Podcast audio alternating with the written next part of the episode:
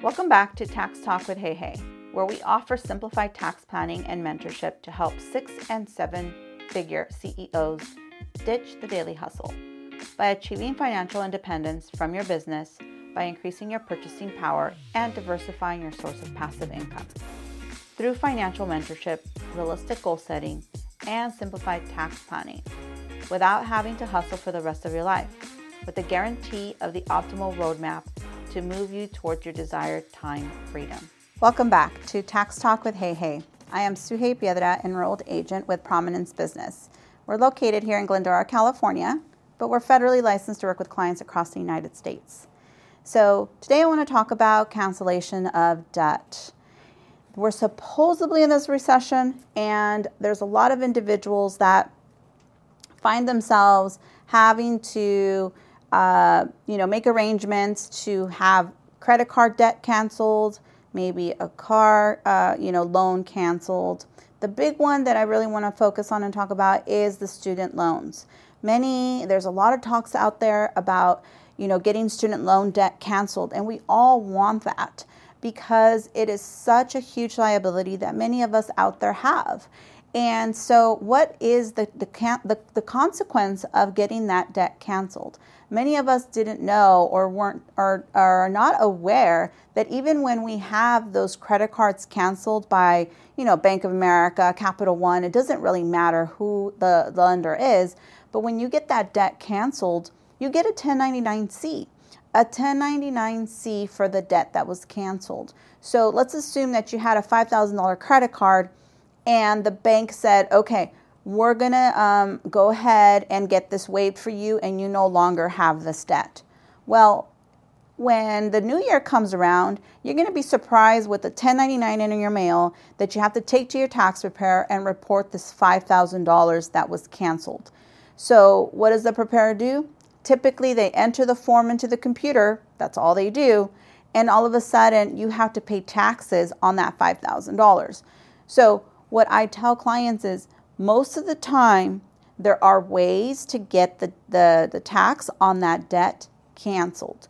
My biggest concern is with student loans because it's not usually $5,000 that we're getting canceled. We're getting canceled 15,000, 20,000. Some people are getting even more canceled, especially when these schools have gone out of business and the government is saying, you know, these schools were not legitimate schools or uh, you know, you didn't have the proper training and therefore these loans are being forgiven. Well, you can expect a 1099C at the end of the year. And so all of a sudden you may end up with this 1099 that has, you know, a twenty, thirty thousand dollar uh, debt cancellation. And so now you're going to be stuck with paying the taxes on that. So who wants to pay taxes on those dollars? What a surprise, right? I wouldn't be prepared to paying taxes on additional funds like those. So this message is for those individuals that find themselves in that situation, you want to make sure you know the rules behind this. There are definitely ways to get the debt that you got canceled and not have to pay those taxes. There are a few things that you could do to qualify. We would have to go through a list of things, but there are ways, and the majority of the time you do qualify. There was a reason why that debt was canceled. So if you are, you know, if you have more debts than assets, which the majority of us do, especially with things being so expensive nowadays. So we want to make sure we look at all of the rules behind debt cancellation and we get that debt canceled if possible tax free. Because what's the point of getting that debt canceled when all of a sudden you're going to have to pay IRS a huge bill? So you went from owing the creditor money to now owing the IRS money. What kind of a benefit is that? So do everything that you can to find the right person. Call us. We can definitely help you figure out if you qualify for that.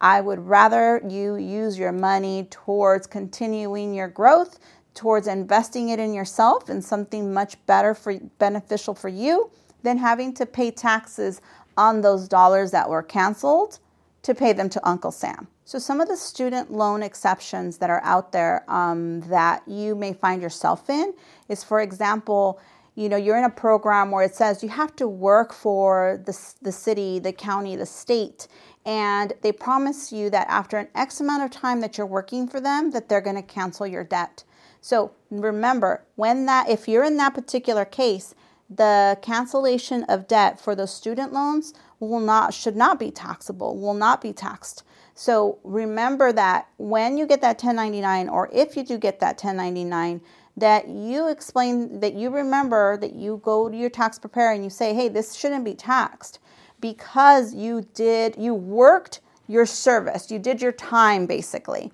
So that program allows you to get all of that student uh, loan forgiveness tax free.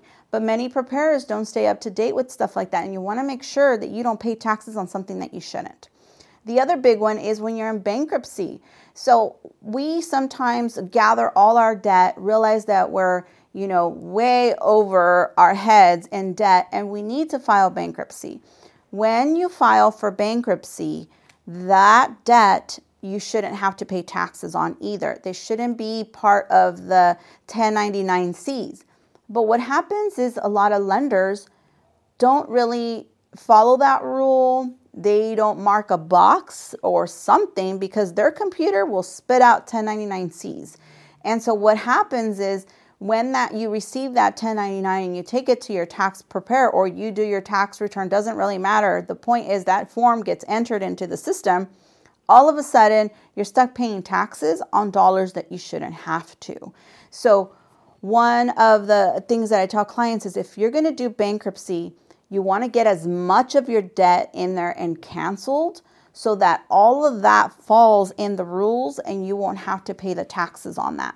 So remember, more debt, cancellation, less taxes to pay on those dollars is the key to all of this. But there's a couple of other ways that you can do it. Um, the insolvency is a big one that's missed meaning your debts exceed your assets. I kind of touched a little bit on that, but put your uh, make a make it like a profit and loss of your personal finances.